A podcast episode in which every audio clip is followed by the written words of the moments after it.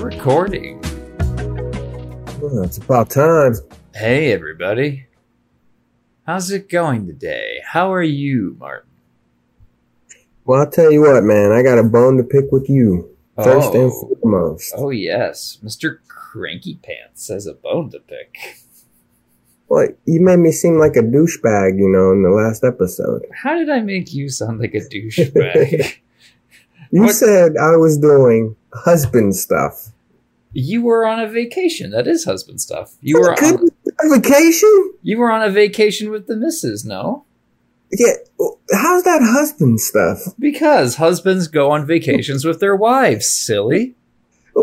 Husband stuff? Who's ever heard of husband stuff? Evidently not you, despite being... It's a vacation.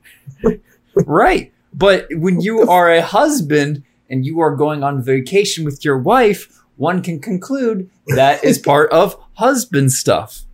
You made it sound so mysterious or something. What did you... Mysterious? Okay, first you say... You argue that I make you sound like a douchebag. And now it's mysterious? Man, yeah, what the hell? Husband stuff. I've never heard of husband stuff. I don't even know what that means. It can mean nobody knows what that means. No, I think it's just you who doesn't know what that means. If I Google husband stuff, am I going to find nothing? Okay. I'm Googling that stuff right now. Husband stuff. Okay. I'm looking up husband stuff too. This is how we're starting off, everybody, with conflict. God damn, you should have said vacation. Well, that is part of doing husband stuff. I don't see anything about husband stuff other than the husband stuff Facebook home group, and I'm not clicking on it. And besides, when you talk about going on vacations, you sometimes make it sound like it's like an obligation, like a duty you have to do. Like, I never hear you go, oh boy, I get to go on vacation. Yeah, this is great. Well, yeah, I do kind of feel like vacations are duties. Every August. Right. And have a good time with her. Husband stuff includes husband duties. Even if you do have a good time and have fun and whatnot, it's still. See, look, I found very first thing, 62 best gifts for husbands 2021. That's not actually what I'm looking for at all. That husband stuff. See, there's a Facebook page. It says that husband stuff. Let's see what it says. It's okay, I'll buy it. Mr. and Mrs. Husband. That husband stuff. This is a blog of some sort. This is... What is... A couple discovering marriage. This is like a couple's blog? Do people still do this in 2021? Meh. If it helps the relationship go better, I think that's cool. I mean, if it helps, cool, but I'm like... When has that ever helped anybody? When has, like, a marriage blog ever helped anybody? Hey, if they're both writers, that can help. They look like a cute couple. There's a picture of them on here. I'm not going to describe one of the dudes looked like that one dude on that property show. Oh, God, I hate... Which property? I hate HGTV. Oh, goodness. The Property Brothers or whatever. Oh, were they, like, the twins? Yeah, those dudes. The twins who kind of look like Benedict Cumberbatch or whatever? Yes. Okay. Yeah, I don't know. I mean, this guy, he's pretty thick. He got some muscle. Skinny lumberjack. I like this meme. I don't know why. I'm looking down at it. Defend her in public. Correct her in private. What? Where is that? Just scroll. It's on the Facebook page. You just scroll down. It's like from March 1st. Defend her in public, correct her in private. She's like, oh And he's standing right in front of her like he's about to block a bullet coming her way. And he's looking stern. Sort of like defending the Republic, even if she is the one who caused the problem. Like, what if she's shouting racial slurs at people? Do you defend her in public still? Yeah, I mean, you have to fight a gang of people. At that point, like, why are you married to her? It's like, oh, shit. This woman is shouting racial slurs at people. They're coming at me. I'm gonna whoop my ass for what she said. No, I understand the principle behind it, especially if you're a person who is all about honor.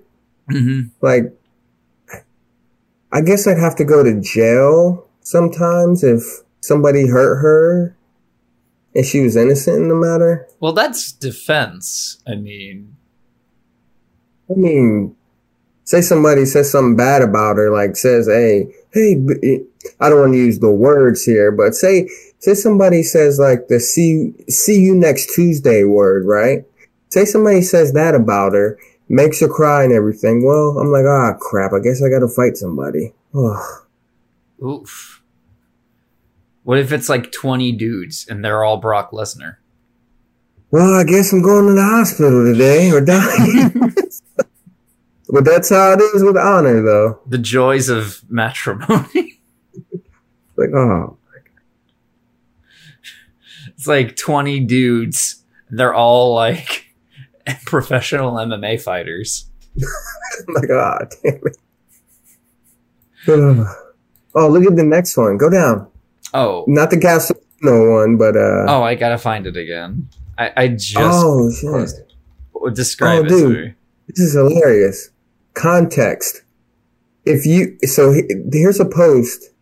It says context. If you eat food prepared by a menstruating woman even once, then your next avatar will definitely be that of a ox. A menstruating woman who cooks food for her husband will certainly be reborn as a coochie bitch. What the fuck is this? Wait, where is this? Excuse me? So February 25th, 2020. February 25th? 2020. Look for that post. This is crazy. Let's see. What is going on here? How hot did I miss this? Share to repair. Context. If you eat food prepared by oh my goodness. Next avatar? What the fuck are you talking about? Oh, what? What happened? 68 undergraduate hostelers were paraded through the college into the restroom and forced to... I'm not reading that. Oh my God. Preached by... Who cares? A misogynistic dimwit religious leader of some uninformed sect from India. Oh, school of thought. Gosh. Regressive. Our reaction. Truly appalling. Oh, this is meant to be, like, hey, menstruating is natural and cool. Fuck off. And I'm like, well, yeah.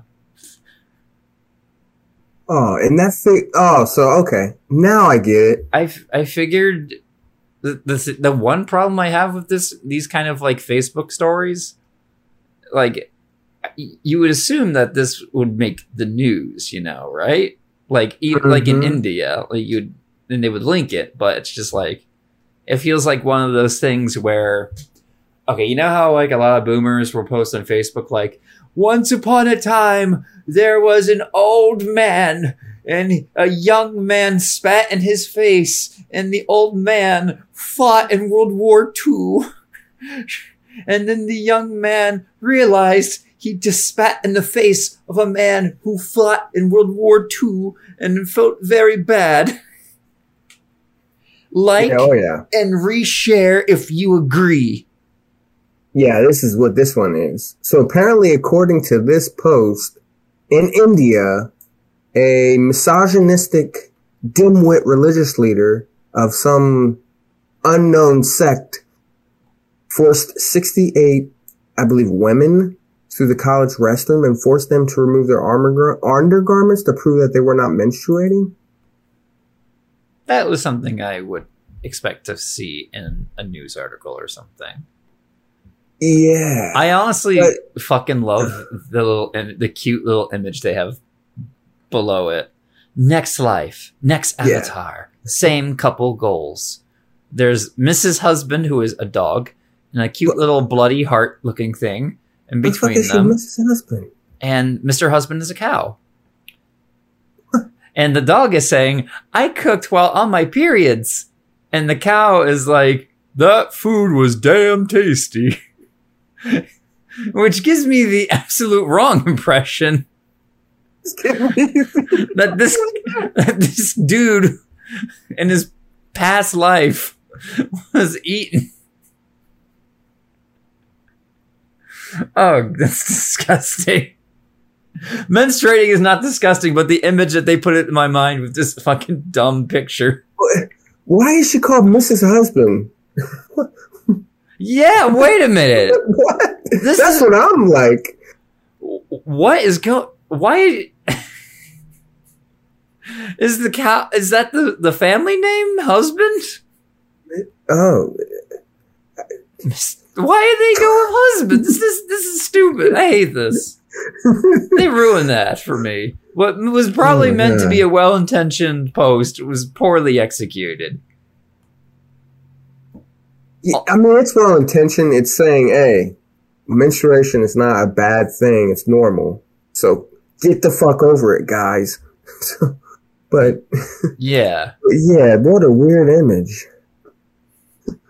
Yeah, you probably don't want to post something that starts with, I cook every time I'm menstruating, and then followed up with, that food was damn tasty. Because that gives me the wrong fucking impression of something happening there. Oh, man. Like, what are you eating? Her food. What's in the food? Don't worry about it. It was damn tasty. Dog. Yeah. Wow. See, so husband stuff is a real thing. Case closed. Oh, well, they got. Oh my god. I have won the debate. I have triumphed in the free marketplace of ideas. Give me Christmas. Destroyed with facts and logic. Well, you Ben Shapiro'd me. I Ben Shapiro'd you, indeed. I got destroyed. Destroyed. Right. Let's say, hypothetically, that you're in a debate with me. And hypothetically, for the sake of argument, let's say that I completely destroy you with facts and logic. Okay, Spock. Oh, yeah. So we got that covered. Yeah, so, wow. All right, so where was I on vacation, right? Why did I miss this? All right, so, whew. Yeah. Oh, God, I had to bite my finger, like bite down my finger to keep from laughing so much. Oh, so where was I? So here I was in Michigan. I was up north because my wife's birthday was... No, on vacation. And she goes up to Michigan for her birthday every year because her family is from there. And so we go up there. We primarily go to lakes, and we go to see this city and island called Mackinac City and Mackinac Island. And that's where I was. Tell me about this city and this Mackinac Island. So first of all, Michigan is a really, really weird place because it has a lot of great beauty, mm-hmm. but the problem is that it's like 3 months of like summer or hot weather, and then it's the rest of the year cold. Mm-hmm. And the way I think about Michigan is I think about, oh man, I hope this doesn't sound misogynistic, but I'm going to say it. The way I think about Michigan is I think about a beautiful woman who's all made up, right? She's got makeup on that makes her look even more attractive. Mm-hmm. And so think of Michigan in the summer as a woman who is made up. And then in the summer, I mean, then after the summer, right? Not in the summer. She's still beautiful, but it's like, oh, where'd your makeup go? So that's the way I like to think about Michigan. I'm just saying. I don't know how I feel about that, honestly. I don't like the way you describe that. I hate makeup. I really do. I think it's... I feel for women, you know. They're just so pressured to wear all this makeup and eyelashes and put on your eyebrows. Some of them actually like to wear it, though. Oh, yeah. And of course, it's free country, right? I guess, but... Yeah, that's the way I like to think about Michigan. Also, here's another thing that's really weird about Michigan. There's such a divide between the rural and the city. The primary place where we were mostly rural. Mm-hmm. And it's very strange because I hate these rural roads because it's like I'm being nickeled and dimed on miles. Like it's like, oh, go 14 miles on this road.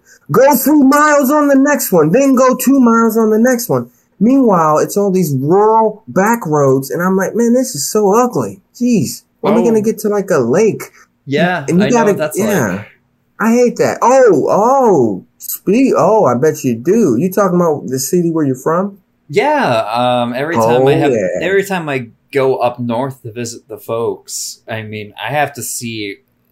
It's not a long drive. It's like maybe an hour 40-minute drive. But I'm aware. I passed it. It's an hour 40-minute drive of just very ugly scenery. Like there's like very little of the beautiful countryside that like really catches your eye in this very pleasing way. No, it's rural Ohio. It fucking sucks. I don't enjoy having to look at that all the time. It's not the most boring thing. It's just aesthetically a not good looking place. Hmm. Well, that reminds me, I passed the place where you're from, and I think I'm going to make that your name in my book. Your last name is going to be the place where you're from. Is it the county? And your first name? No, the city where you're from, or the town. And then your first name is going to be Waldo. Waldo? Wait, hold on. Excuse me? Think in your head right now. Think in your head of Waldo and then the town where you're from. I don't like how it sounds. And there's already another township by that name. That's what I'm saying. I passed by the multiple signs. I saw Waldo and then the city or the town where you're from. And I'm thinking, man, that's a good name. No, it's not. It's a terrible name. It's a terrible name for two terrible places. I thought it was one city. I'm like, what the hell? No, they're not. My hometown in question is technically the capital of that particular county. Yeah, it's everything sucks there.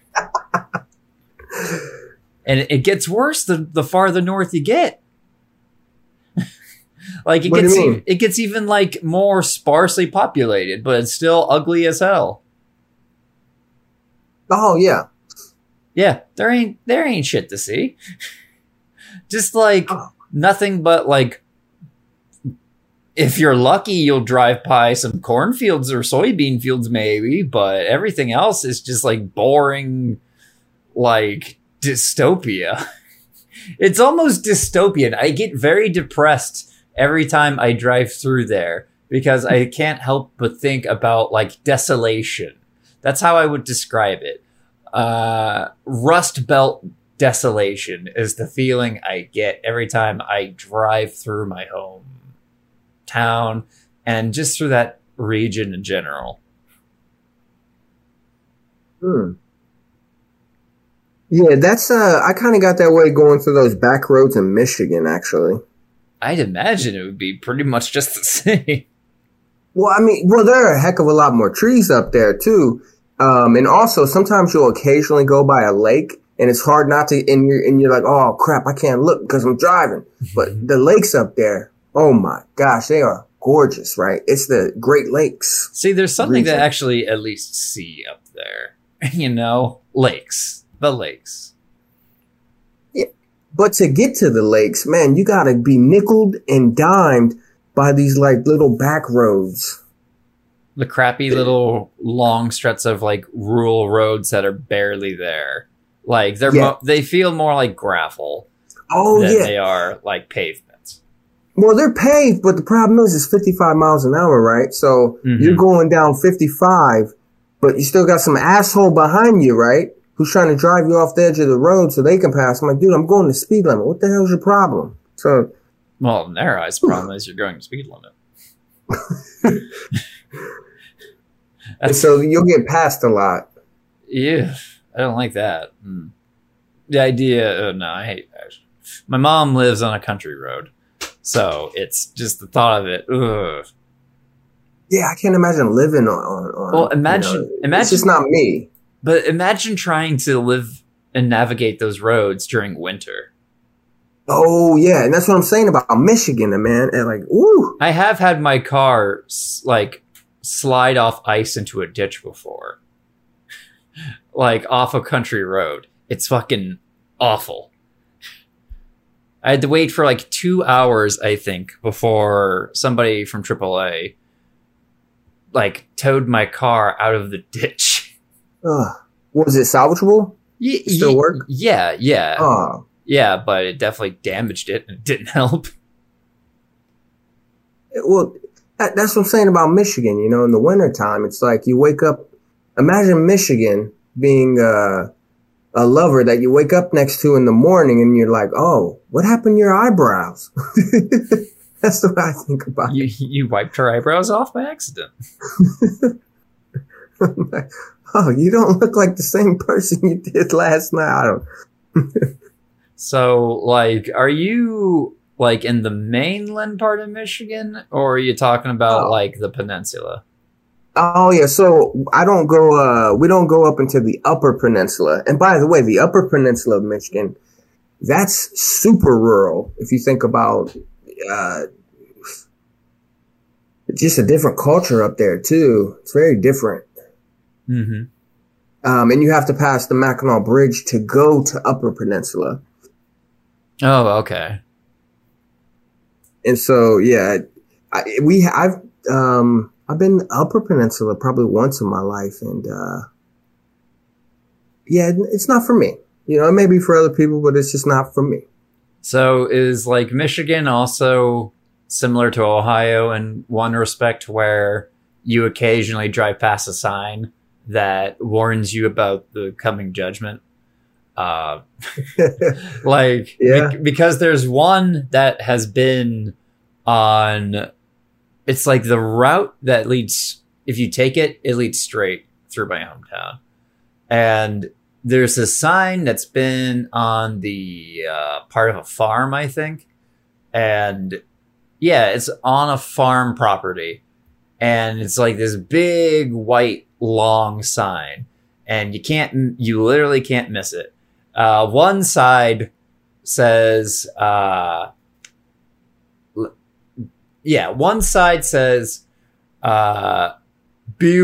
the Lord thy God, or some shit like that. And the other side says, be sure your sin will find you out, in all caps. It's, and that sign is still there. It is still fucking there. It has been there my entire life. It is still there, and it's still in good-looking shape. So they're putting some money in to make sure that sign stays in tip-top shape. Does Michigan have just random signs like that? Well, the only sign that I remember right now, as I recall, is a sign that said, genuine Christians love their enemies. Wow. Actually, that's so funny. I actually think, because I visited some folks like a few weeks back, and I was driving far north, like north in Ohio. I was probably like around the Findlay area, and there were like a couple signs that said exactly that, like real Christians forgive their enemies, and had like a phone number you can dial to ask questions.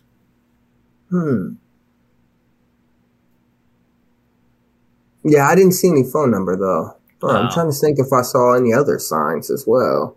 I remember seeing a couple anti-abortion signs too, where my folks live. Just billboards. Huh. With like a picture of a baby. I want to live to grow up. And every time I drive past it, I'm thinking, no, you don't. Yeah. With global warming and climate change and everything going to hell, you don't want to, kid. Oh, yeah. You know my feelings on children.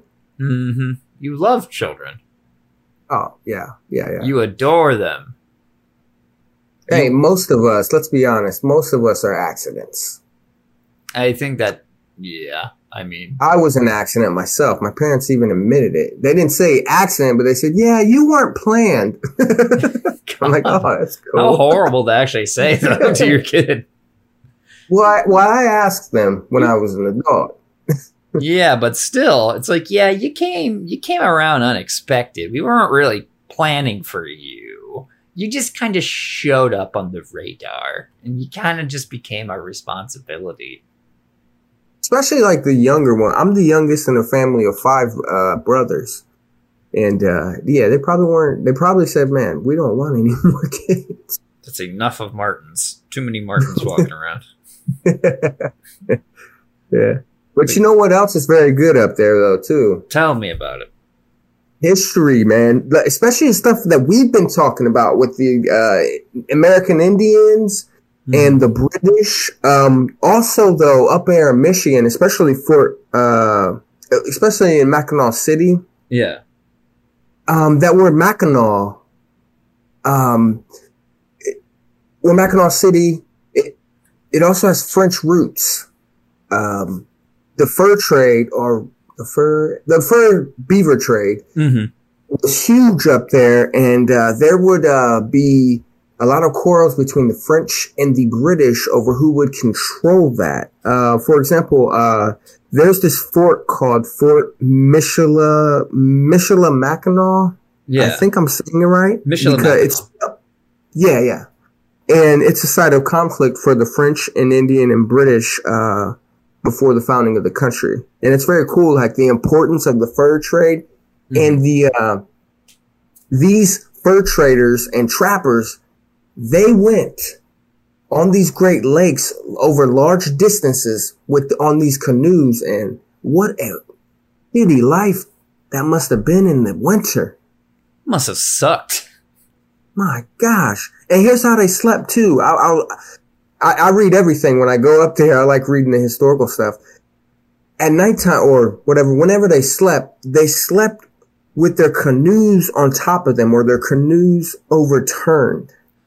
Oh, I've actually heard that before. Yeah. Yeah, it's a way of, like, I mean, I'm sure they're on land and they just, you know, flip it up when you're on the ground and you just snooze.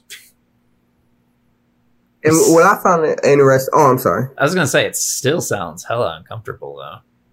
Oh yeah. And especially too with the canoe, like it doesn't cover the entire ground. So you probably have a lot of air still coming in. Yeah. Like it's not really airtight. I mean, I imagine, you know, you're just there one night and then suddenly like a raccoon is like looking for food. And, you know, you're trying to sleep. Oh, yeah. You wake up, there's like 12 raccoons on one side and there's 5 opossums on the other. And they want to eat your flesh. I don't think they do that. I think you're thinking of a different animal. I don't know. I'm just saying, don't bite me. I don't want to be rabid over here. How many carnivorous human-eating raccoons have you met in your life? I'd imagine they'd eat anything if they were hungry enough. Shit. Well, not possums. Possums can't hurt you. Oh, yeah. Well, I love possums and raccoons, man. I love possums, too, especially. They're goofy. They look goofy. Especially the ones with the little cross eyes, and they're just kind of walking around with their chunky butts, eating ticks and stuff. Oh yeah, and they do good service, like eating ticks. Yeah. Why the hell do blood-sucking parasites exist? What do they do? They do nothing. Well, you see, before humankind sinned in the Garden of Eden, creatures like ticks and fleas and other parasites actually were not parasites. They were vegetarian. They were vegan. Oh. Which, you know, and then when mankind sinned, then the bugs had to eat food. You know, when Adam and Eve took the bite into the forbidden fruit, and then the bugs were like, we need to drink blood now. Oh shit. You know what I just thought about? I want to laugh so fully. I thought about Adam with ticks up his ass. Well, he wasn't really wearing clothes for the most part. He was after they sinned. Yeah, because he realized he's naked in the story, but... Hey, I'm naked. I don't get ticks up my ass. Or, like, what about mosquitoes? Think about that. Like... No purpose. Yeah, or, like, before, I feel like somebody like Kent Hovind or Kirk Cameron or Ray Comfort would probably be like, well, the mosquitoes... They're, you know, they actually used to only eat fruit or some shit like that. And then when mankind sinned, they had to thrive on blood. So it's actually not God's fault that parasites exist. It's man's fault. Or look at the shape of a mosquito. If you look at it this way, it's a star. It represents a Star of David. Or like a banana. It fits perfectly in your hand. How could this have happened? So does a dick. So do lots of things. So do 2 dicks. So do like 100 dicks. You could feasibly you could feasibly put anything in your hand. And I think we're getting a little off topic. But yeah, so it's pretty good history up there. And I like just reading the monuments and stuff like that. Mm-hmm. But you know what though? Here's why I have a question. What's your question? So here's my question before we start. Why do people needlessly complicate their lives? That's an old question. That's a very old question. Here's what I'm talking about here. So lakes, right? Lakes, you see a lot of boats. Mm-hmm. And so while I'm up there, I see people with these boats. And you know what's weird, too? These aren't rich people. They're not. Think about it. So boats, Winnebagos, fancy cars, etc. Mm-hmm. I've seen a lot of people at least with boats. And I'm thinking with boats, boats are probably... I mean, at least the ones that I saw were probably about $30,000. So it's like a car payment. Yeah. So you see these people with boats and you're like, oh man, I bet they're rich. But then, you know, I'm like, they're not rich. They probably have a big old loan, like a car loan on their boat. And I'm just thinking, man, why would you put yourself on all that debt? Especially, check this out, especially in Michigan. Like, if you're not a gazillionaire, why are you going to buy a boat? Because the cost of a boat, it's like a car. Mm-hmm. Also, you're only going to be able to use your boat like 3, maybe 4 times out of the whole year. Because when winter comes in Michigan, you know, it's brutal. So 4 months, then you got maintenance on the boat, and you got to think of a place to put the boat. When it's not winter, you can't just leave it on a lake. No, you have to usually like either, well, you can't even really necessarily dock it in winter. You have to like take it out of the water. You'd have to like haul it. You have to haul it. So you can't just have what I have, a little Honda Civic. You need to buy a bigger, more expensive car or truck rather, SUV, not car. There's that cost. And I'm like, man, none of these people are really rich, right? So I'm thinking... I imagine most boat owners are like small business owners or something. I don't know. Like small to medium sized class or middle class, probably. I would probably wager that. Yeah. Unless they got a yacht, of course. But what's the difference between a yacht and a boat? Well, you see, a yacht is a fancy boat. And a boat is just a regular boat. Well, let's look that up. A yacht and a boat. A yacht versus boat. I Googled it. So I'm looking at one website. What's the difference between a yacht and a boat? Many boating enthusiasts use the words boat and yacht interchangeably, when in reality, they are very different terms. A yacht is a larger recreational boat or ship.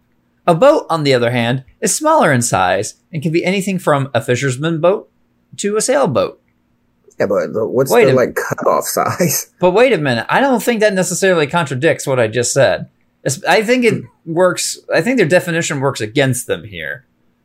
Because they literally just say, as they define a yacht is a larger recreational boat. Oh, shit. And a boat, on the other hand, is smaller in size and can be anything from a fisherman's boat to a sailboat. So, but the problem is all yachts are still boats. Like, is there a yacht that is not a boat? Is there like an ant, like a anti-boat yacht that I'm unaware of? It's got to be. And also, it's like a prerequisite if you're rich. You have to buy a yacht or you're not rich. Yeah. And you have to go to Florida or something with your shitty yacht. Or if you're like Jeff Bezos, then you need to get the yacht that is so big it has like another yacht inside of it. Yacht inside another yacht. I'm Googling it right now. Yeah, if you go to Google Images, yacht inside another yacht, you'll see exactly what I mean. It's like a super yacht.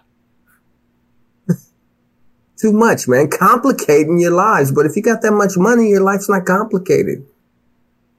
I guess not. I don't know. Like if you're like the bourgeoisie, I guess not. But here's the thing. How can anybody earn $1 billion? It's fucking impossible. It's impossible. I actually found a meme while looking at these yachts inside other yachts. And it's, of course, a boat going inside a yacht. While the middle class blames the poor, I'm going to park my boat in my boat. It's parody at this point, dude. Yeah. I mean, see, I don't even think billionaires are satisfied with boats anymore. That's why they're doing the whole, like, going into space bullshit, you know? Like, with Elon Musk and freaking Jeff Bezos and the guy from Virgin... Richard Branson. Branson, I believe. I'm not calling him sir. I don't respect titles. Oh, it's bullshit, yeah. Yeah, I'm a sir because I'm a knight. But unless you're Elton John, I'm not fucking calling you sir. Well, you can call me sir because I'm a knight. But yeah, but him, he's not a knight. So who knighted you? I wasn't there. I didn't vote for you. They knighted me, my friend. Don Quixote. Oh, so you're delusional is what you're saying. I am not delusional. People who own yachts are delusional. You're. You're lancing windmills or whatever that term is called. I'm about honor. And your fair maiden Dulcinea. Yes. It's an ideal of love that I extend to stamping out evil and wickedness. Oh, so the term is tilting at windmills. I got it confused. It's tilting at windmills. Well, he got messed up on that windmill, Don Quixote did. That windmill whooped his ass. I would be embarrassed if, for one, people saw me getting my ass handed to me by a windmill. Oh, dude. Don Quixote is one of the funniest books, man. It is. I remember listening to like the audio version of it and talking about how they go to that. It's like very early in the story where they go into what the inn, and he mistakes it. Don Quixote, he mistakes the castle. Yeah, and he thinks the innkeeper is like the lord of the castle, there are some sex workers there who he mistakes as like ladies of the courtiers, and fair ladies. And I forget what happens, but he eventually ends up pissing off the owner, and he and like some staff beat his ass, and he and Sancho, his homeboy, are like in complete agony. And he comes up with this concoction for like an elixir.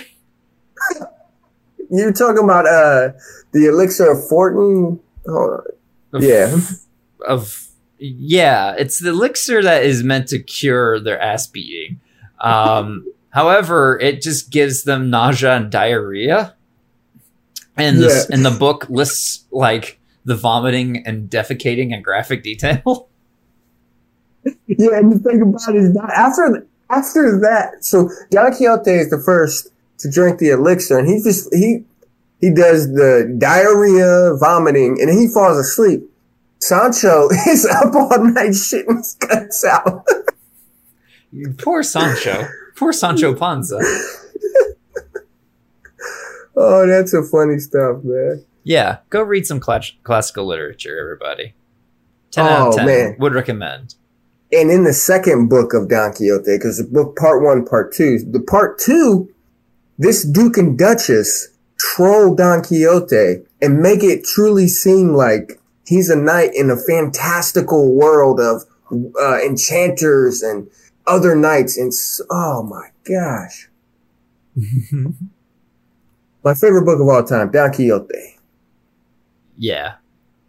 So awesome. So, diverting from Don Quixote, we've been talking for the past 40 minutes and we have not even remotely touched on the main subject, the whole point of this conversation today.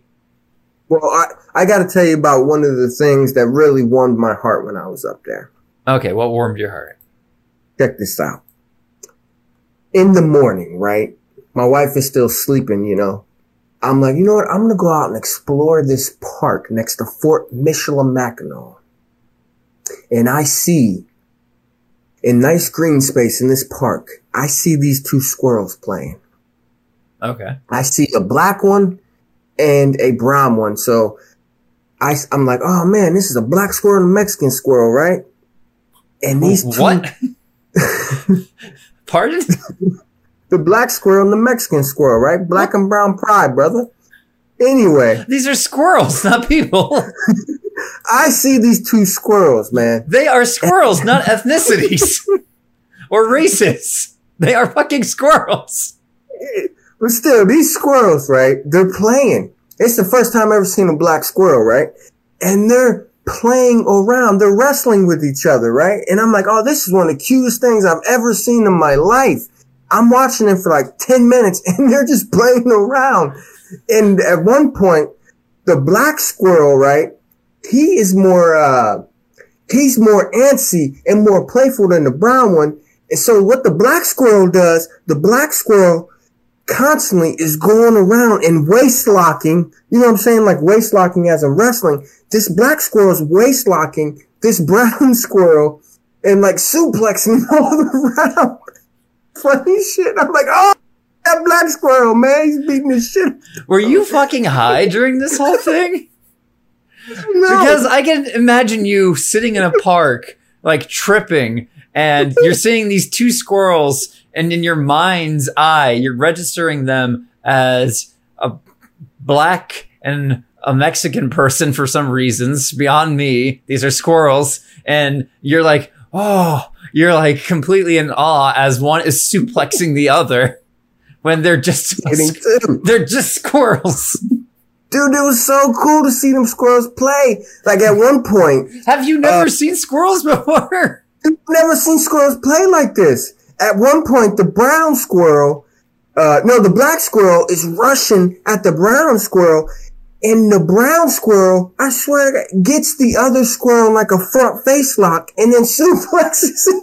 There's a side little suplex. It's the funny. I'm laughing my ass off, and I'm commentating as I watch this, talking to myself. Is your wife there? No, myself.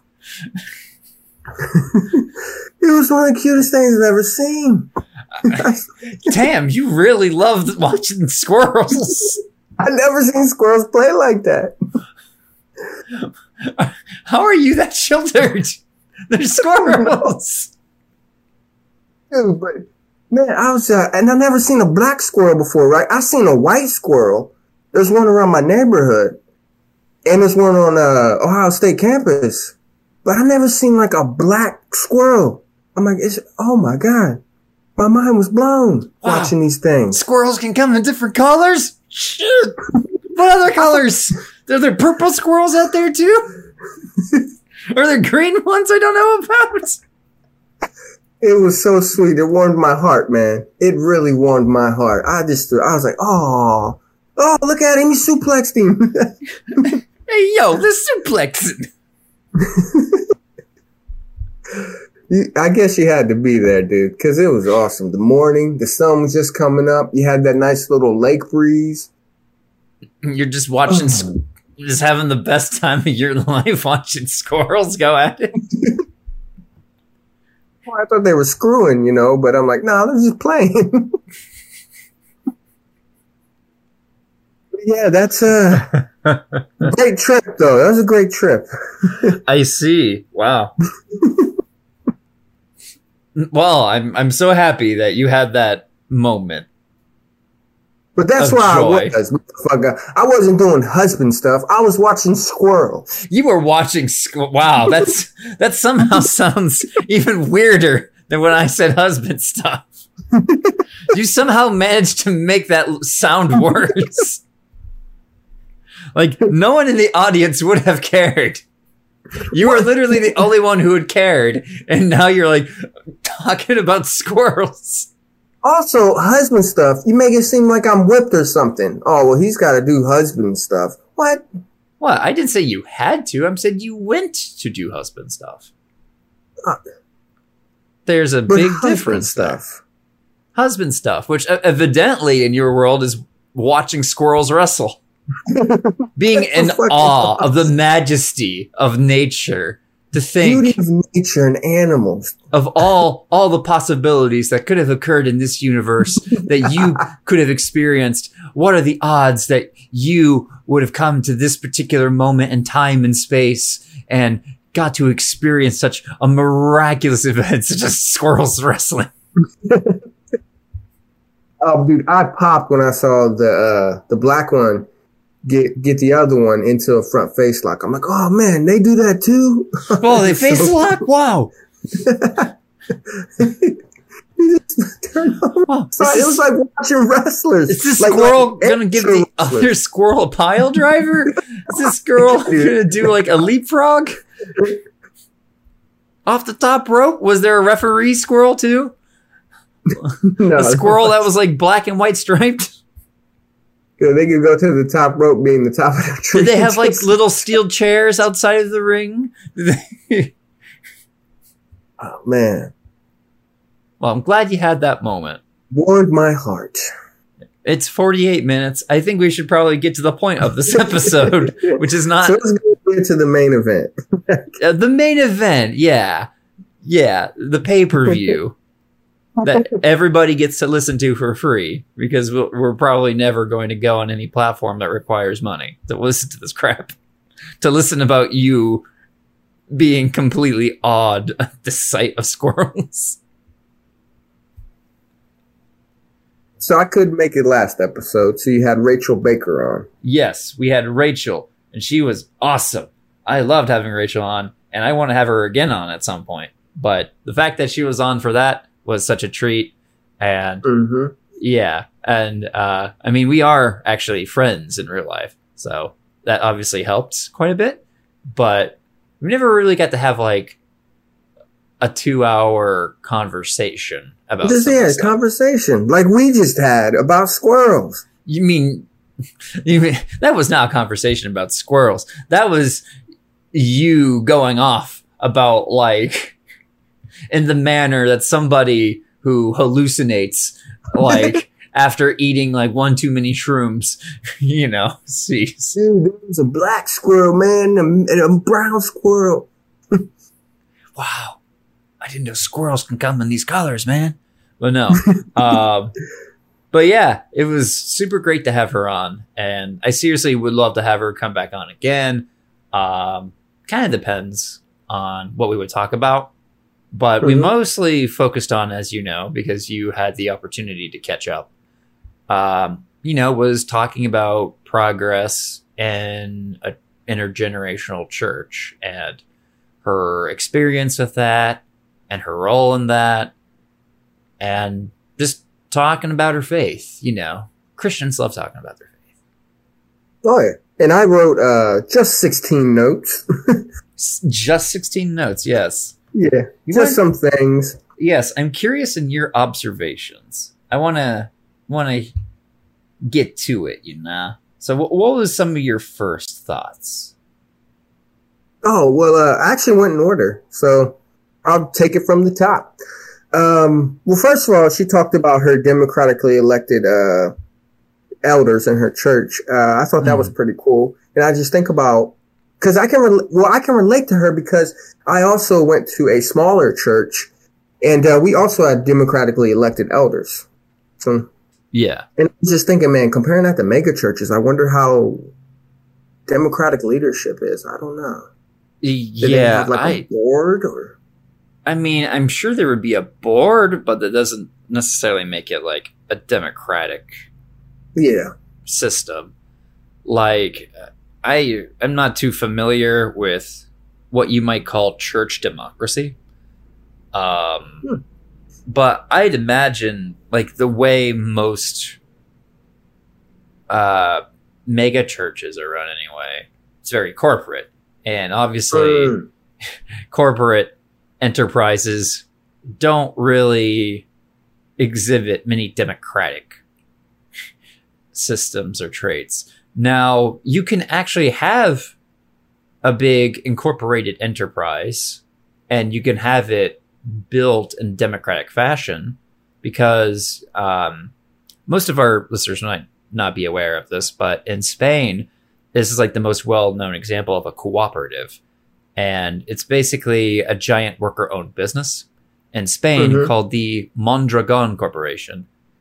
And it's decisions in the company are largely democratically made.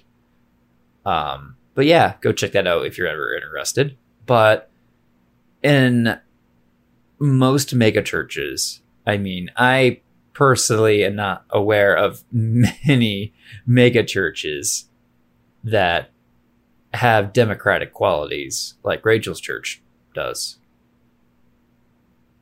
I think all churches should be democratic.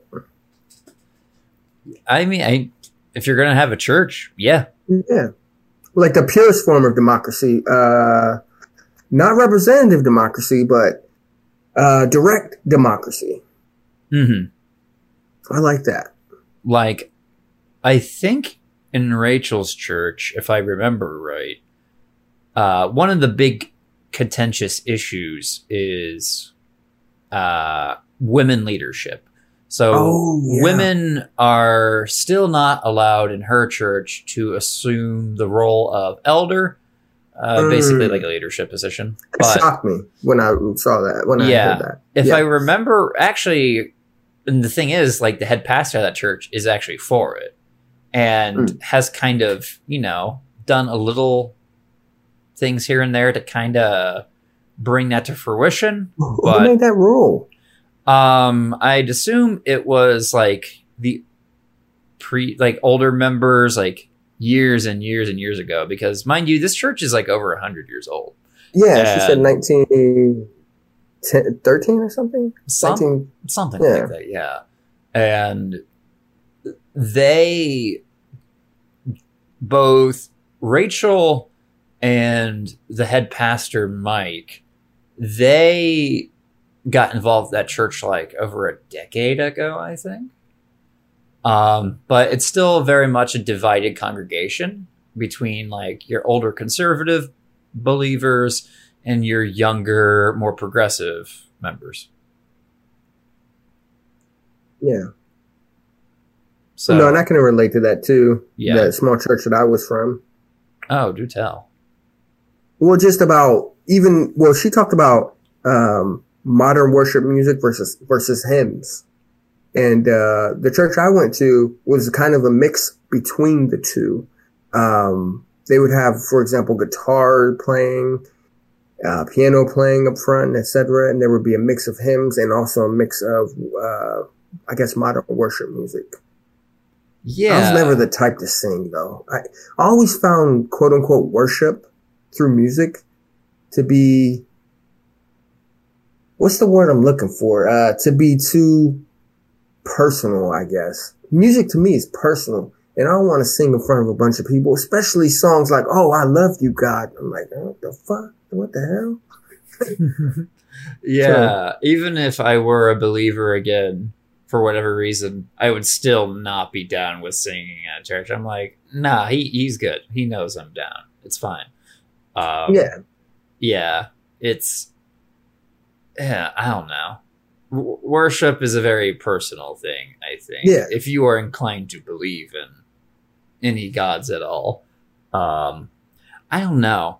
It just, for me, being in a large group and being loud is a very awkward experience. And like the last time, and this was not anything to do with a church. Like years ago, I went to like a pro-choice protest down at the State House in Columbus. It was basically, rallying for reproductive rights. Oh my gosh. And it is, if you're not used to doing stuff like that, just kind of being like a random dude joining up with a protest and raising your voice like that. It's so awkward. It's fucking awkward. Well, dude, I went to Washington, D.C. in my men's group for a pro-life rally. Oh, yeah. You took yeah. In your young Republican days, right? Yes, yes. When I was, this was with the, I think it was organized by the Washington Area Men's Coalition. And by the way, we have some great episodes about that. Oh, yeah. I can't wait to get to that in the future. But yeah, I went there in Washington, D.C., and it was just very awkward. First of all, there wasn't that many people there like we thought there would be. Well, I guess we were told, the men's group, we were told it was going to be like a March on Washington type thing. And when we got there, there were like 100 people there. Just 100 just Christian dudes showing up. Yeah. Yeah, I'm like, oh, this is weird. Well, yeah. I don't know. I mean, I just felt awkward socially because, I don't know, I'm not really one for big rallies and protests and stuff like that. Oh yeah, personally. Well that pep rally stuff, rah bullcrap as I call it. I ain't down with that stuff. I've never been. Yeah, never in my life have I been into that. Cheering and chanting, it's not my thing. I mean, there's all these things are just grown up pep rallies. Yeah, I remember Alan Watts, really famous philosopher. Oh yeah, and in one of his lectures, he compared church hymns to nursery rhymes for adults. Oh, I'm like, kinda, yeah. I can see that, yeah. Yeah, I don't actually disagree with that in some especially respect. Those older hymns, yeah. Yeah, no hate on people who do sing hymns, of course, but I don't know, like. Hymns always was just a bizarre practice to me, and I know some people really, really like it, and I'm like, okay, more power to you. The whole practice was just always very off-putting to me. Oh yeah, well, I have some experience too in music because my father, he was a gospel singer, and some of my fondest memories as a child were going to family friends' homes and hearing my dad make records and hearing the production of records, and those are some pretty cool times. Some good childhood memories. Oh yeah, I figured that would be awesome. I mean, it's a good way to remember my father on too. Yeah, Like, it's just, yeah, I just was his. Well, I guess what was his style like? If you had to put it in a genre. Well, the producer, a great man named Al Van Hoose, great guy. He was our Bible study leader. He's really good guy. The production was sort of like country and bluegrass, I guess. Oh, okay. But we also had a little bit of soul in there too, because we had a woman named Denise, I believe her name was, and she just sang background vocals, and she has a very good voice. So you also got a little bit of soul in there with her voice. Nice. My dad's style, yeah. My dad's style was more rock, though. His voice was more rock and roll, I guess. No, yeah, I can see that. Having met your father before, I can kind of see that. Yeah. Good memories, though. Good stuff. I actually jam out to some of that stuff, too. I really like the production on it. Yeah. There's actually one particular kind of hymns that I do enjoy, and it's usually Greek Orthodox hymns. Oh, okay. I don't know what it is, but that stuff is very meditative, and I think that's deliberately so. I need to hear them. Yeah, there's one, I can link it to you here in Discord. It's kind of like a more famous one called Agni Parthene. And I like the Greek. Yeah. And virgin, right? Parthene, yeah. Something to do with a virgin? Yeah, it's dedicated to Mary. The Theotokos. Oh, pure, oh, virgin pure, yeah. Oh, you know what, too? I guess I do enjoy gospel music by people like Al Green and Marvin Gaye. I was actually two weeks ago or something? I was cleaning the house and I was listening to some Marvin Gaye, Marvin Gaye's version of His Eyes on the Sparrow. And I'm gonna tell you, man, I teared up because, gosh, that's some beautiful stuff. No matter what you believe. Yeah. I mean, there's just sometimes, art is just emotionally moving. Oof. Some people like to kind of narrow art down to like this thing that it communicates something. And that's not necessarily an invalid or wrong conclusion. But I think art is powerful when it's moving you for reasons that kind of escape your understanding. Well, it's sort of like, not sort of like, but I see it as being possessed, if you will, but not in a negative way. Yeah. For example, one of my favorite album covers or pictures, period, of all time is Marvin Gaye's, the cover of Marvin Gaye's Let's Get It On album, where he is just in the ecstasy, the Dionysus-like trance, I guess, and he's just going crazy. And you can see in the picture him with his arms up and his mouth opening. You can just tell this guy's like, infused with something that's not human or something, but in a good way, not like an occult demon way. I've actually never heard of, well, maybe I have heard Marvin Gaye. I don't know. His name is Marvin. Super familiar. Oh yeah, I'm sure you have. He's my favorite artist of all time. What is this song Sexual Healing? Oh, dude, you've heard, everybody's heard Sexual Healing. Everybody's heard Let's Get It On. I'm listening to it right now. Yeah, everybody's heard it. If in America, at least, you've had to have heard that. Or I will say this too: everybody's heard probably What's Going On, the Marvin Gaye album. What's Going On, the song What's Going On. Yeah, yeah. Or Mercy, Mercy Me, that kind of stuff. Yeah. I linked you that particular hymn in Discord. The lady singing it is a Serbian performer. Divna Ubojevic. I'm not even going to try to pronounce her name because I don't want to butcher it. Yeah. I'm listening to it right now. Agni Parthene Despina.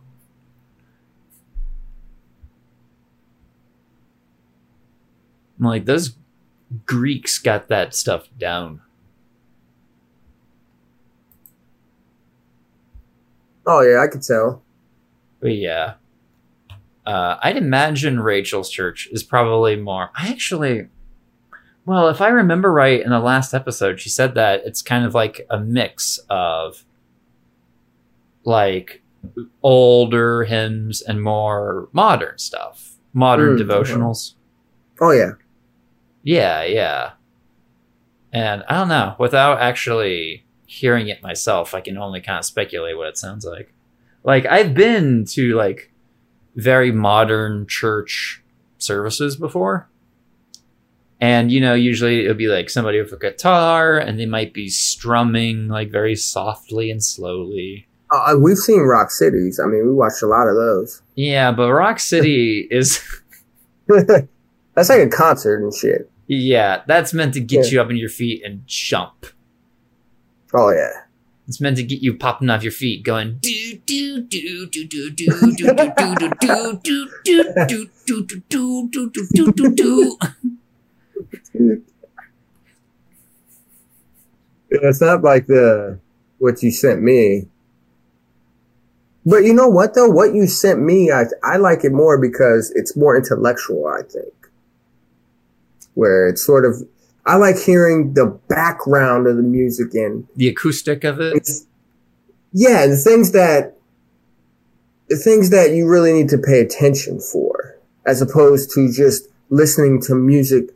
To just lose my mind, I guess you can say. Yeah. Now, it is meant to have like a deliberate effect on you. Like, I know this is true for Catholic churches because especially if you like ever seen the interior of like very old Catholic churches in Europe, they're built in a way to generate this acoustic effect to where the sound travels down the aisle, but also from like to the ceiling and back, and that kind that's of why that's why they're so tall ceiling.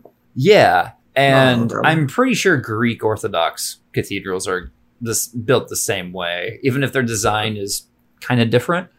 But the effect it's supposed to give you is, I mean, that's a deliberate consideration that particularly Catholic churches have. They're meant to like give you this impression of like you're feeling like small in a way, but not in a way that makes you feel insignificant. It kind of leaves you feeling awestruck. Well, yeah, it's like so no matter how high you are, you're never going to touch those ceilings, right? Or almost as if it's like a song coming down from heaven onto you. So it's brilliant. And it's an old, I guess you could say like innovation in architecture. But yeah, Catholics and Orthodox had that stuff down centuries ago. Yeah. Can you imagine taking the modern worship music now and then putting it back in that century? That'd be hilarious. Oh God, that would.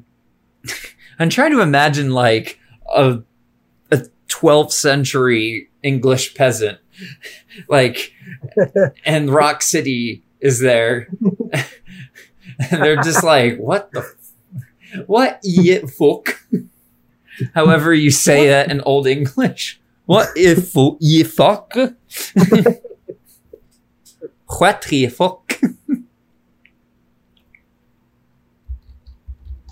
No, one thing I really like too about the podcast is her sense of community and the importance of community in the church. How, for example, she was in a church plant in the town she was originally from, I think, and then she moved to Columbus, and then her pastor got a job at that church. And I think that's one of the most positive things about religion, community, the sense of community that it builds. You know, people actually care about me and we share the same belief. Yeah. And it really pisses me off how that sense of community too can be abused, as we've seen in many destructive cults, for example. Mm-hmm. Like in Mormonism specifically, or the Jehovah's Witnesses, or religions like that, where the community can be used against you as much mm-hmm. as it's there to benefit you, to ensure your compliance and obedience. Yeah, and also to and abuse you. Use it as a smokescreen to abuse you. But mm-hmm. But I'd say, especially those smaller churches, you really get a sense of community. I like that a lot. Yeah, I mean, you're more likely to kind of know everybody there. Mm-hmm. Rather than if it's just a super large church. So does my dog. He loves that sense of community. Yeah.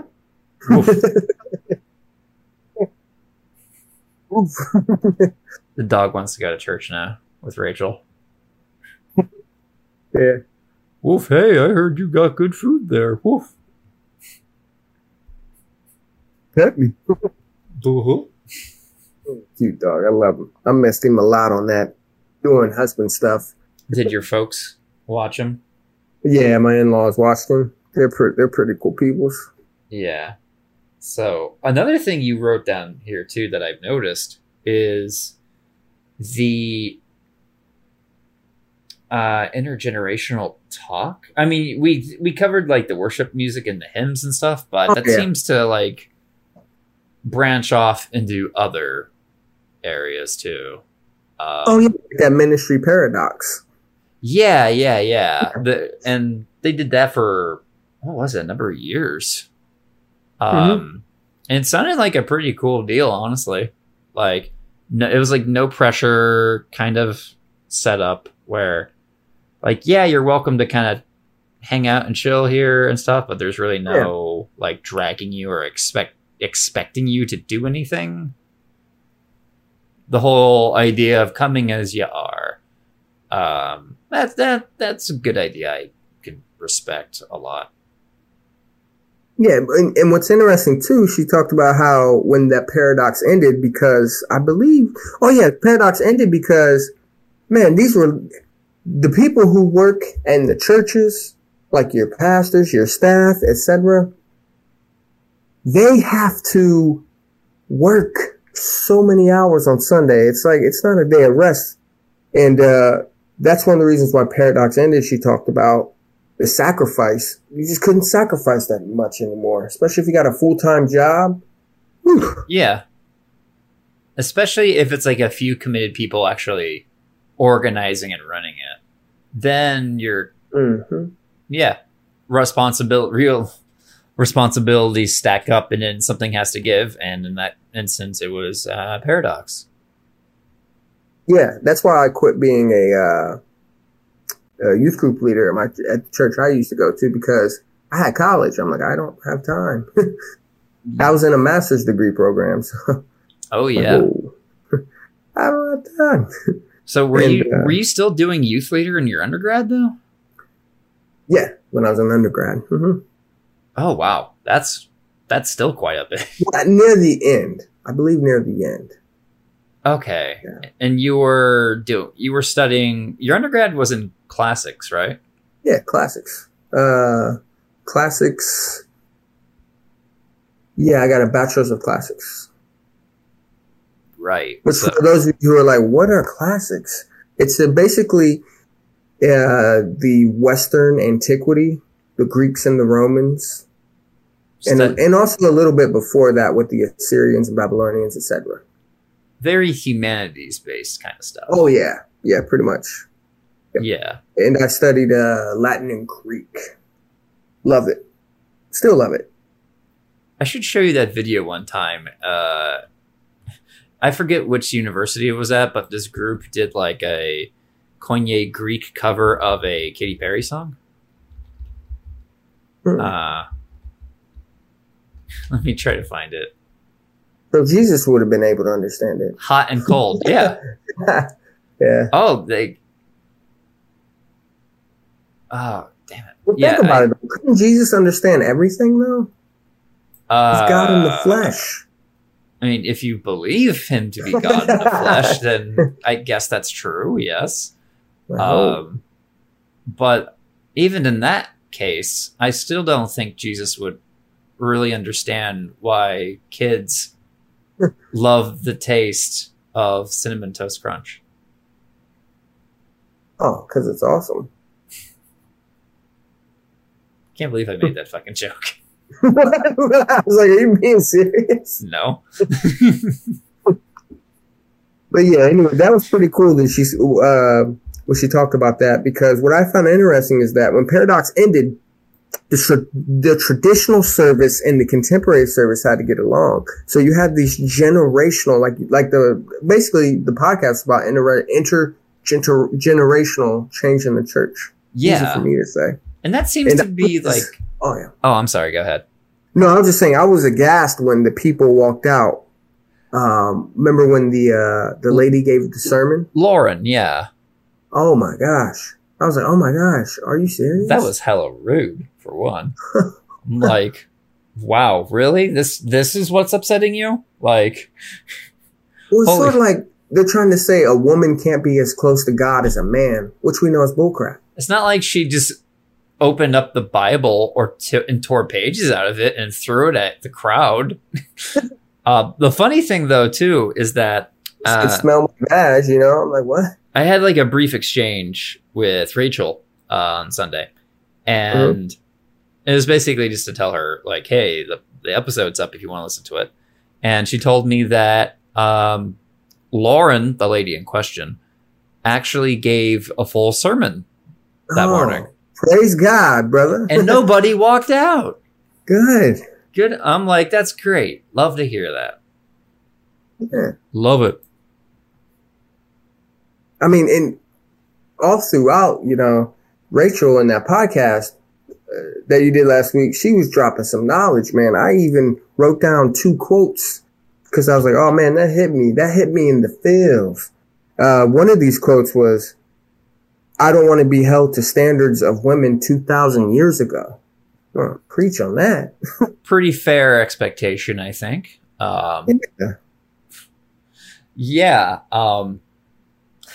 Being held to the standards of a time where women weren't even really considered full people, can't own land, can't participate in government, can't really do much of anything.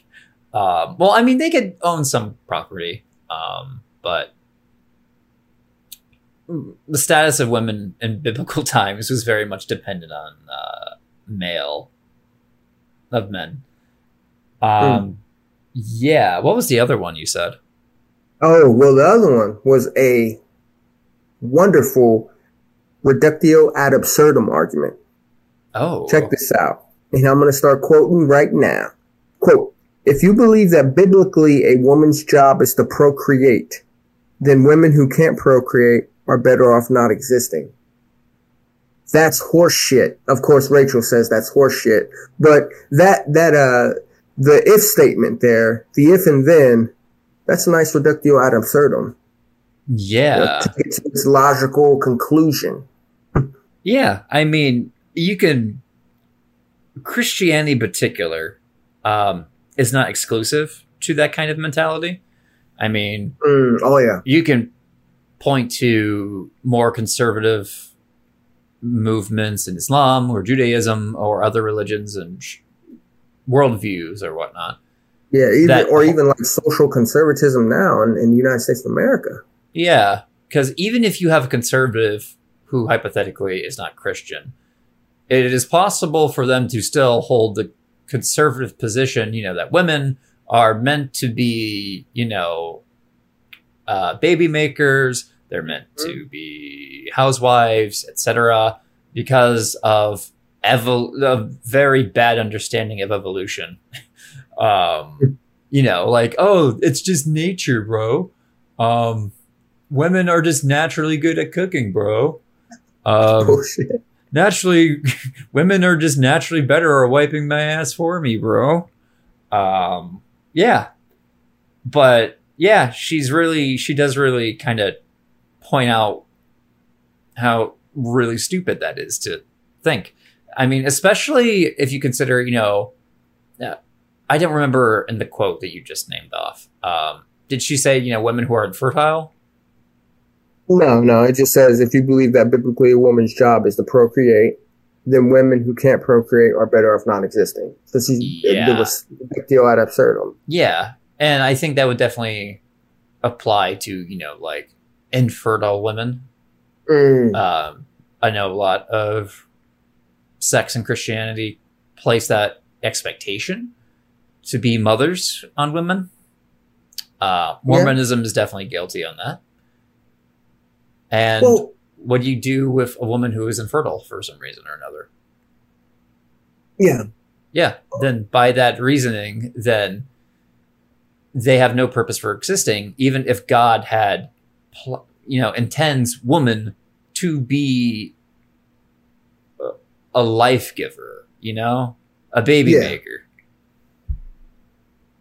Well, I can also see how this is weird too, because let me give you the impetus for what makes me what made this pop into my head. So I'm scrolling through my news feed, and for some reason there's something about Britney Spears converting to Catholicism. Whoa, what? Yeah, I don't know why anybody would be a Catholic. I mean, but anyway, maybe I do. Anyway, I was thinking, wait a minute. So I'm in my head. I'm like, why the hell? I didn't click on the article because I don't care about celebrities. But anyway, I'm like, why the hell would anybody want to be a Catholic? And I started thinking too about like birth control. Like they don't even believe in birth control. Like, but then I started thinking, wait a minute. Maybe sometimes, maybe that's good for a woman, especially if she has like a husband or a partner, a male husband, whatever. Maybe she has a partner who just wants to fuck her all the time. Maybe that's actually good for a woman, because then it's like, well, no, I don't want it. Yeah. So I kind of thought about it from that perspective too, trying to be empathetic.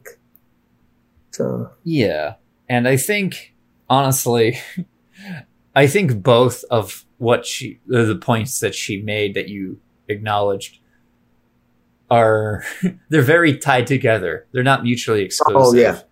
Because it's like, what older idea for women is there than women make baby for men? Yeah. Well, hold on. That's weird in itself, because here's the thing about it. A man is not thinking. I'm generally speaking, you know, males, us males, we're not thinking about, generally speaking, about having kids. We're thinking about just blowing a load. I don't mean to be so vulgar about it, but all across the world, I'd say, I would argue, men are not really thinking about, oh, man, I can't wait to have a baby with this girl. They're thinking, oh, man, I can't wait to have sex with her and, you know, get my rocks off, if so to speak. So maybe deep down, psychologically, subconsciously, we're thinking, oh, man, I can't wait to have a kid. But I doubt many men are walking around thinking, oh, man, I can't wait to have a kid with this woman. I don't know. I mean, religious men, like men who feel like as an excuse. Yeah. Or like men who legitimately believe that the only form of like acceptable sex is procreative sex. I mean, look at the Quiverful movement. I mean, I'm sure you know what Quiverful is, right? Yeah. Yeah. It's for those of you who don't know, Quiverful is a Christian movement, very prominent in the United States, at least in fundamentalist circles anyway, where one of the main priorities is to essentially have as many kids as humanly possible, to be, as the Bible says, fruitful and multiply. And it's the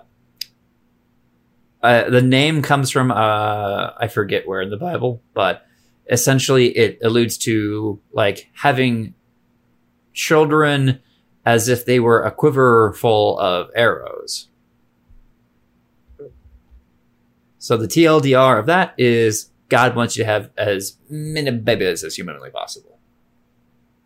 Yeah. I, that whole sex is for procreation thing is really, it's not natural to me, because us guys, we're cum factories. I mean, let's be honest. Our bodies, or at least that part of our bodies, is used, it's a factory for making sperm. So it's kind of like, all right, we got to get it out. So I doubt the majority of men in this world are thinking, man, I can't wait to have a kid. I can't wait to get it out so I can have a kid. They're just thinking, I just need to get this shit out. Such a chore. Yeah, sometimes it is. Although I don't want to make it seem like that men have it tough, because if you compare male and female, females have it much worse than males. I would not want to trade my equipment for a set of ovaries. I agree. And that's why I think women should rule the world, really. You heard it here first, folks. Matriarchy Martin. Yeah, I am a proponent for matriarchy, because this is the feminist that the right wing has warned you all about. Made manifest. Yeah, the bullshit they got to put up with on a daily basis. Y'all should run the world. I mean, I'd imagine that there's going to be like some men's right activist who finds this episode somehow, and they'll be like, "Well, what about men? Well, they can blow me. Men go into the army. Men do army."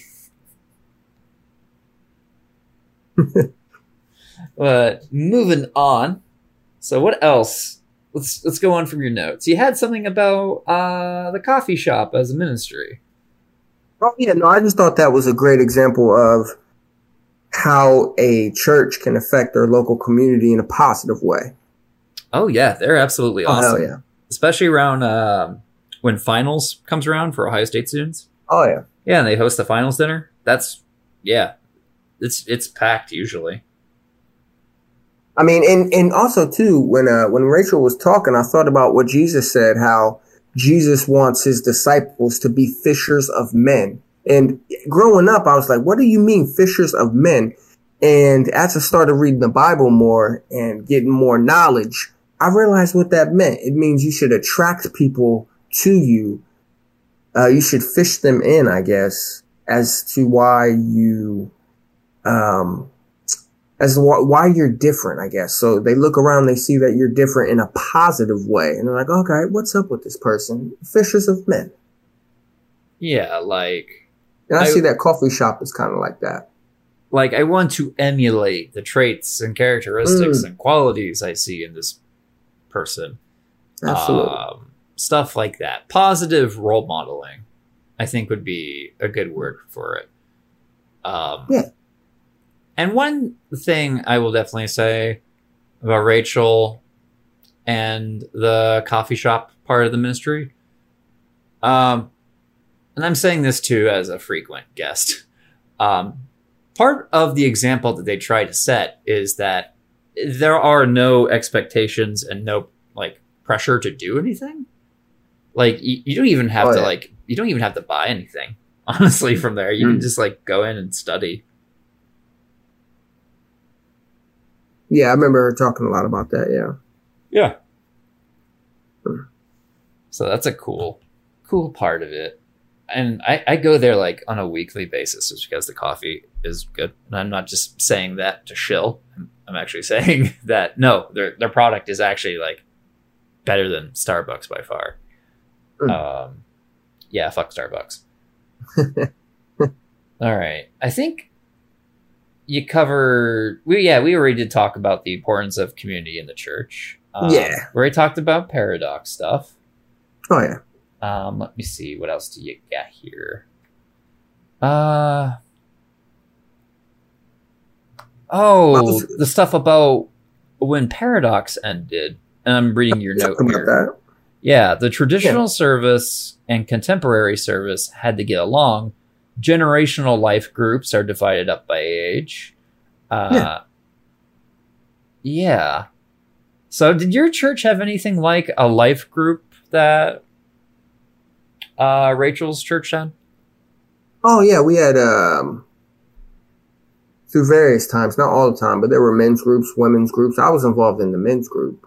Like, for example, remember we went to Washington, D.C.? Yes. We were called Promise Keepers, I guess. It was an offshoot of Promise Keepers. Promise Keepers? Oh, you never heard of Promise Keepers? No. Oh, Promise Keepers is an all-men group who... basically, Promise Keepers is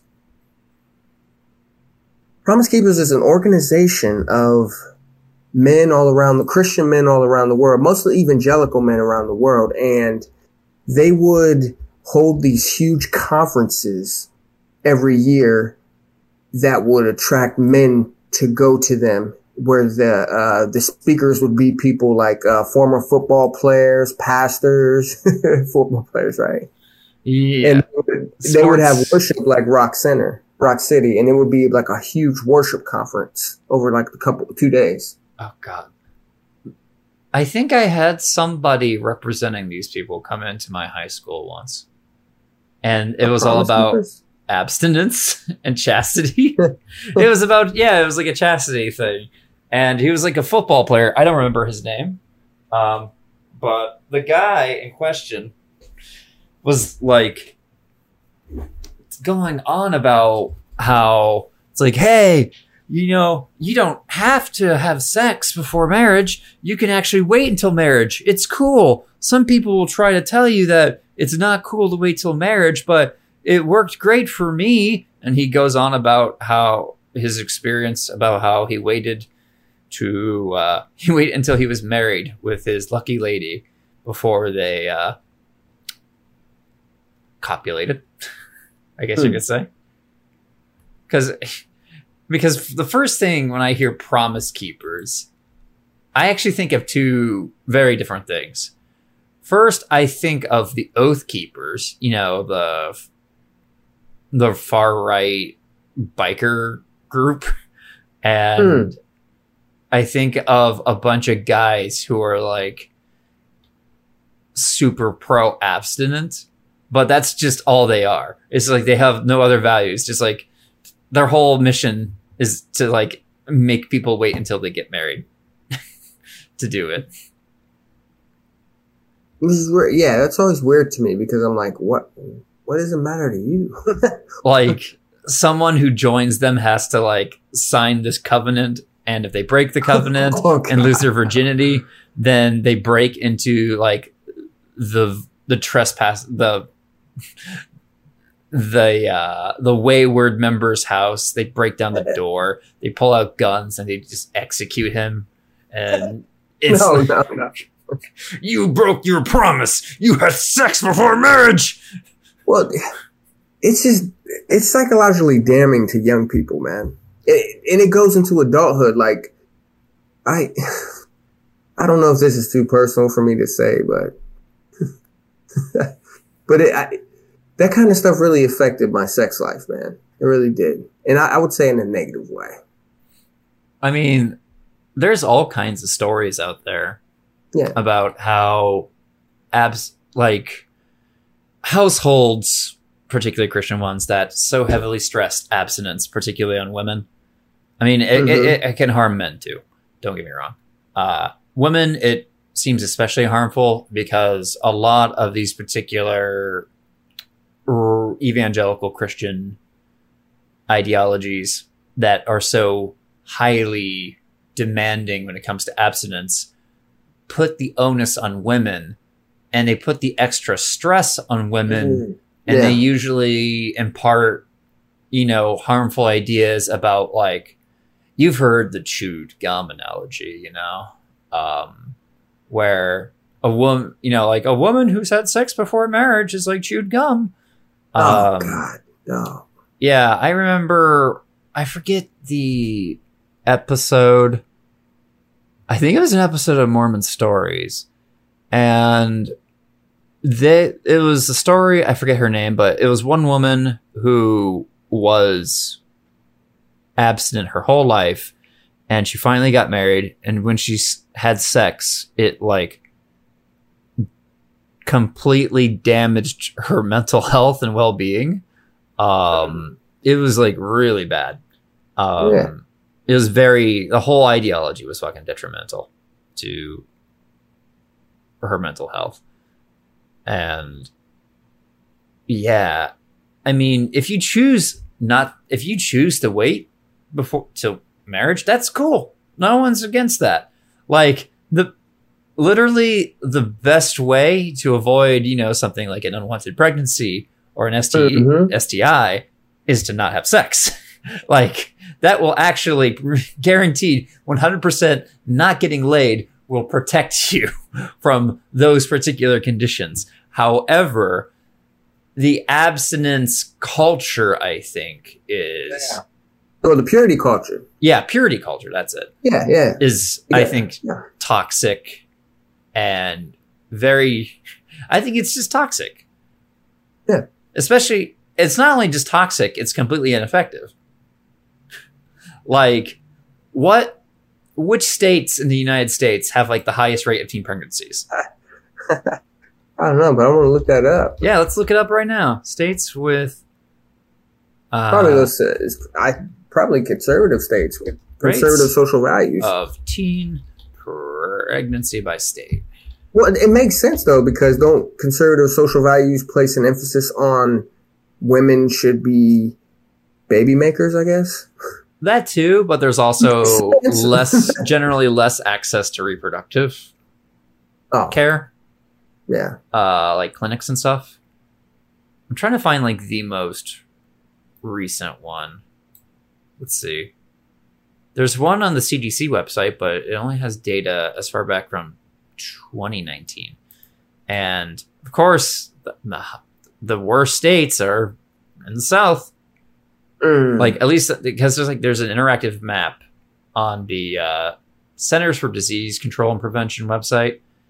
Teen birth rate by state is the name of this particular page. And the map is kind of interactive. And I have the year set to 2019.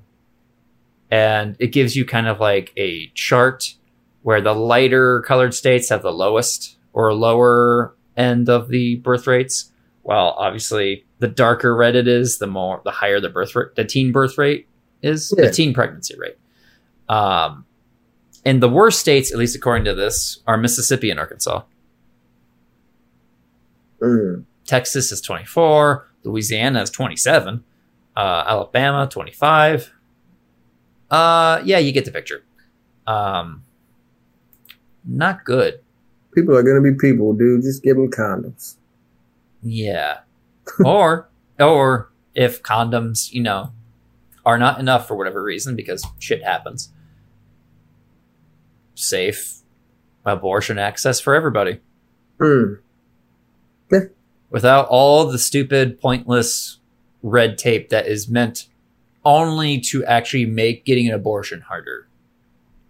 A lot of the stuff that many states will pass, because a lot of states, except maybe recently, have tried, instead of outright banning, they make it just more and more and more inaccessible. Mm, so yeah. They would put more and more pointless restrictions to basically get these clinics shut down. And I also think they want test cases for the Supreme Court so they can overturn Roe v. Wade. Yeah. A lot of them will, a lot of states with pro-life politicians in office will do outright bans and stuff deliberately so the Supreme Court will look at Roe v. Wade and attempt to overturn it. If you look, I sent you the website for Promise Keepers. Maybe that's an episode we can do about their values and stuff. Be interesting. Promise Keepers, men of integrity. Yeah. There's a lot of white dudes in this audience. Oh yeah. But in fairness, Promise Keepers, they have a commitment to racial integration and equality. Okay. But that'd be interesting sometime to do. I wonder how they feel about No Nut November. Is that something that they promise? They're big on? They do the whole month and they're breaking out in sweat, looking like they're about to pass out. And they're like, brother, I don't know how much longer I can keep going without... Fight it, brother. November's almost other, brother. No, here's the thing, though. No, because that shit's going to come out. It's going to come out one way or another. Yeah, I know. I know, but I feel like Promise Keepers would be the kind of dudes who'd be like, brother, no, we made a promise this November. And they're just... And then, like, as soon as December rolls around, that's when they can break the promise finally. Feed your soul. Strengthen your faith. It's going to come out through wet dreams. Yeah. How many Promise Keepers do you think are in the closet about being gay? Because if I were, like, a very closeted Christian man, like, I could see Promise Keepers being very... promising to find my brotherhood. I can find that very appealing if I'm a very repressed gay Christian man. Yeah, being around dudes and talking about intimate things like your feelings and stuff. My Christian brothers my age. They all work out. They're all football players. Yeah, well, that's one episode that I'd like to do is the that's my dog. He was he was scratching his head. One thing I'd like to do is about the masculinity and femininity of evangelical Christianity. Actually, very interesting. That would be fun. Yeah, and I already have a couple things for that. I'm still looking at Promise Keepers. I'm looking at their 7 promises. Oh yeah. Premise 1: honor. Premise 2: brotherhood. Promise 3: integrity. Promise 4: family.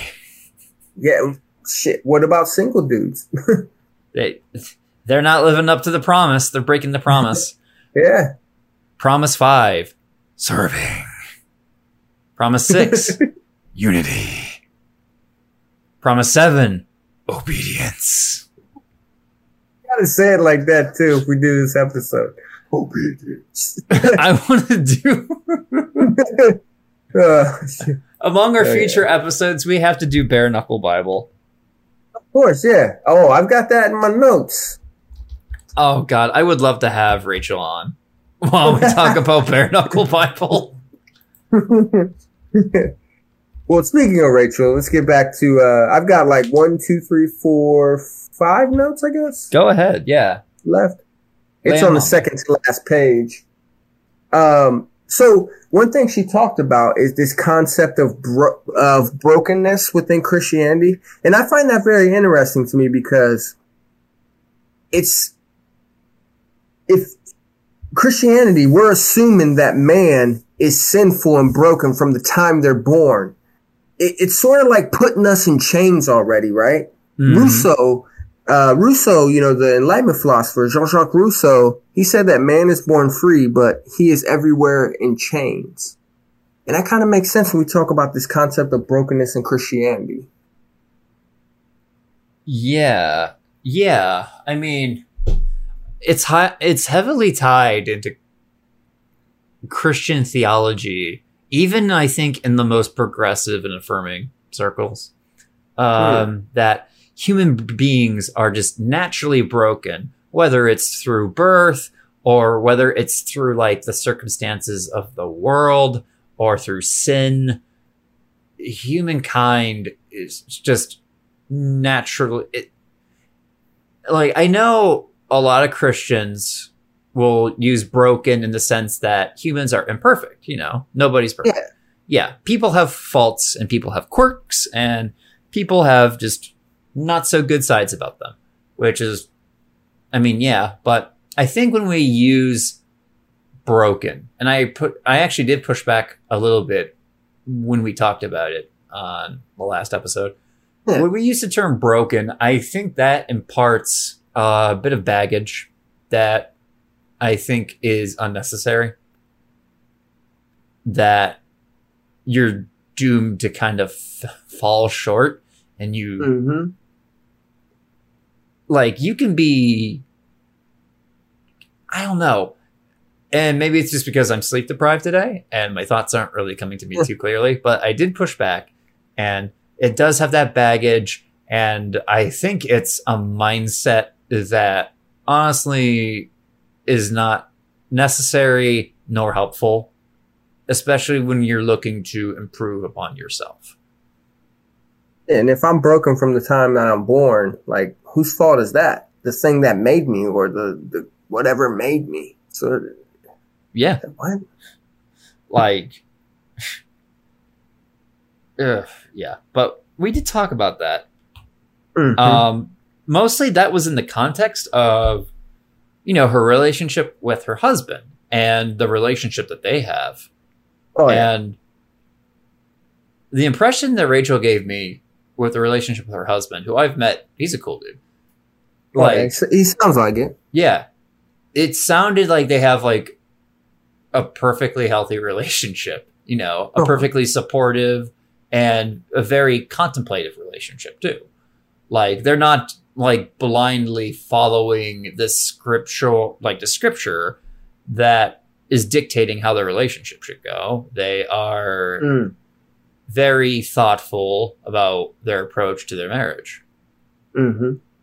Well, I like too that she said that they were in therapy, couples therapy or marriage therapy. Yeah. Not because they have problems in their marriage, just because they want to keep their marriage strong. And I think that's pretty darn cool. Yeah. Just they're focusing, I guess, on the mental health aspect of their relationship. And that is something to be striving for and proud of. Yeah. Yeah. You're doing it to keep it healthy and hopefully happy.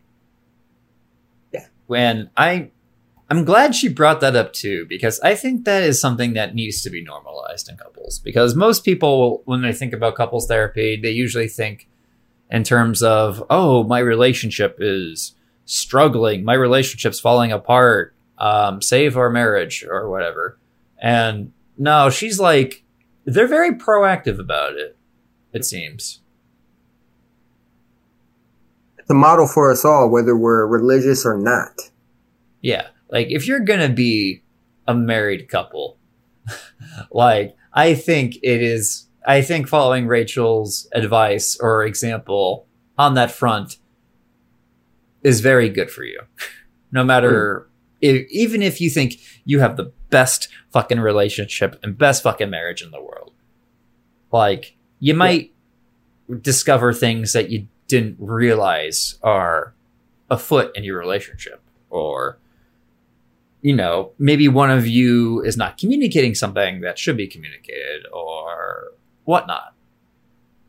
Just general, like a wellness, you know, like for those of you with health insurance anyway, you know, you should go to your doctor and get your occasional checkup, you know, just to make sure everything's going okay. And it's more preventative than... It costs less to prevent something than it does to fix something. Yeah. Oh, and yeah. I think that applies to marriages and relationships as well. And I guess the last note here is something we can leave. I want to leave a question with my audience and stuff. And so here, I got a great summary here. Let me go to it. So the summary I took of this, of that podcast, is a very honest introspection on how the teachings of the Bible affect us human beings and our identities, our gender identities, our age, etc. And so what I took from that is this. How do you spot a phony church? And you and Rachel were talking about this. Like, for example, if people like Rachel are there, it's not phony. For example, you all talked about people in churches that talk about hell too much. Mm-hmm. Right? There's a scare tactic or a control tactic, yeah. Mm-hmm. And you talked about churches that use culture war BS. Yes, yes. You know, don't go to those churches. Run away from those churches. And so that had me thinking about something, right? Mm-hmm. Like, it had me thinking about Jesus back in the day Jesus engaging in culture wars. Like, can you imagine Jesus and the apostles talking about, for example, the excesses of the Roman emperor back then? And I believe when Jesus lived, it was Tiberius. Yeah, it would have likely been Emperor Tiberius. Yeah. And can you imagine him talking about the wickedness of our government, of Tiberius and Pontius Pilate? Jesus does not really particularly condemn the Roman Empire, oddly enough. He's more, like, most of his vitriol is directed towards, like, the Jewish government, the Sanhedrin. The religious authority, Jewish. Okay. Yeah. Yeah. Yeah. Which I think makes more sense. But then again, it's, I mean, the Gospels weren't written by people who, it's not written by the people who, you know, were like, Matthew didn't actually write the Gospel of Matthew. Luke did not actually write the Gospel of Luke. But it's definitely, it is kind of hard to imagine Jesus in the Gospels railing against transgender women in the Olympics. Yeah. Yeah. It doesn't seem like something Jesus would particularly weigh in on. Or I don't think I would imagine Jesus complaining that men are becoming more effeminate and weak and girly. Or like the Roman Empire trying to create a genderless society. Or that women are getting, oh God, yes. Ah, the Senate of Rome is trying to make a genderless empire. Whatever would we do? Yeah. I hear that Emperor Tiberius is going to take away my pronouns. And Tiberius, too, was a pervert. You know, was he? One thing Tiberius liked to do was he liked to be in this body of water. I guess you could say swim, even though he wasn't swimming. He was just standing there. And he'd like to have boys. He'd like to have boys from under in the water bite his legs and feet. What? Serious, yeah. Like what the? Fuck? Yeah, I mean pervert. What the fuck? You're shocked, yeah.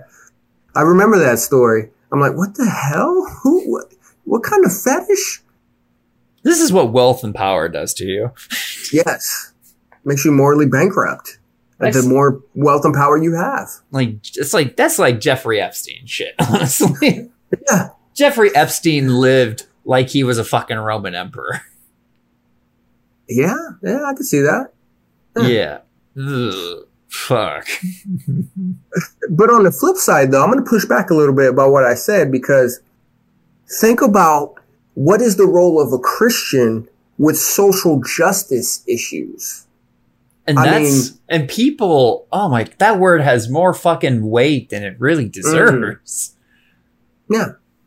Like, if you read the Gospels, there are elements, not even just the Gospels, you can find elements, traces of social justice throughout the whole damn Bible. Like, yeah. Like,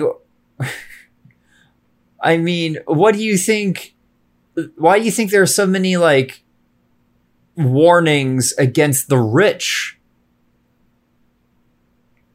You know, like, okay, so there's one, it's in the Epistle to James, that I really like. Oh, Bible verse. Yeah. And it's a warning to the rich. Let me look some up.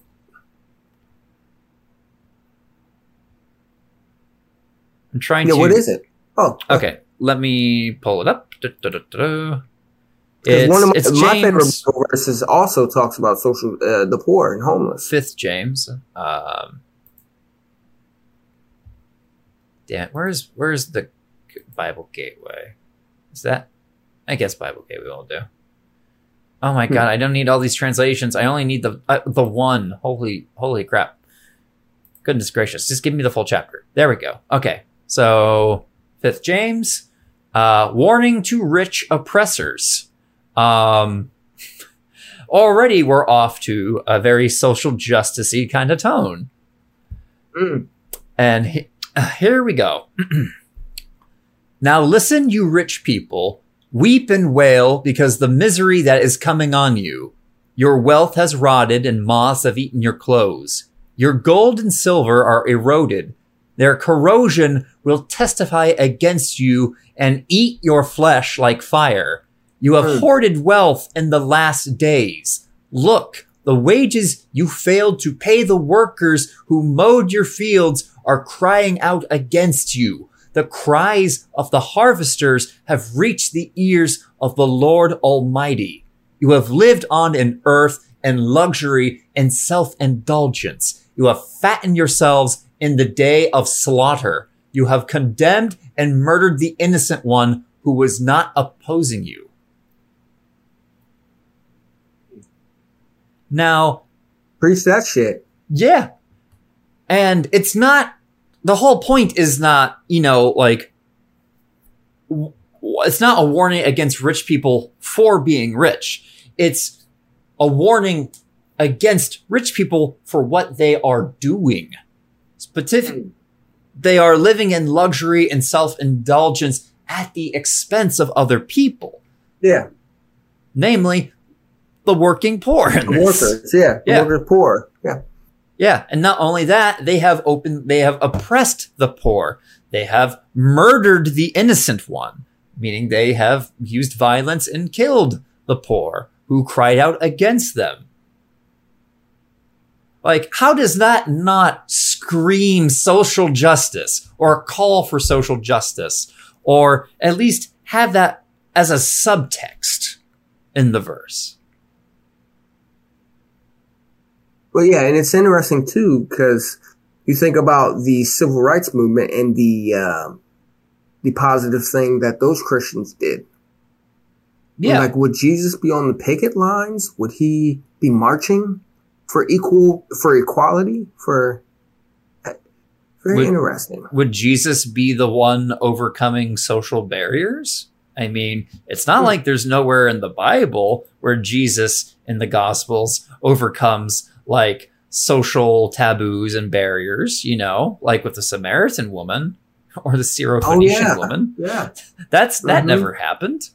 Yeah, when he prevented that woman from being stoned. Yeah, yeah. Oh yeah. Or the woman, the Samaritan, the woman at the well. Oh yeah. Yeah. She had like 5 live-in lovers, you know? Well, yeah. And Jesus asks her to, you know, give her some water. And she's like, you're a Jew, though. And for those of you who don't know, Samaritans are kind of, they're not Jewish. They, at Jesus' time, they would consider themselves Israelites. And there's still a community now in Israel.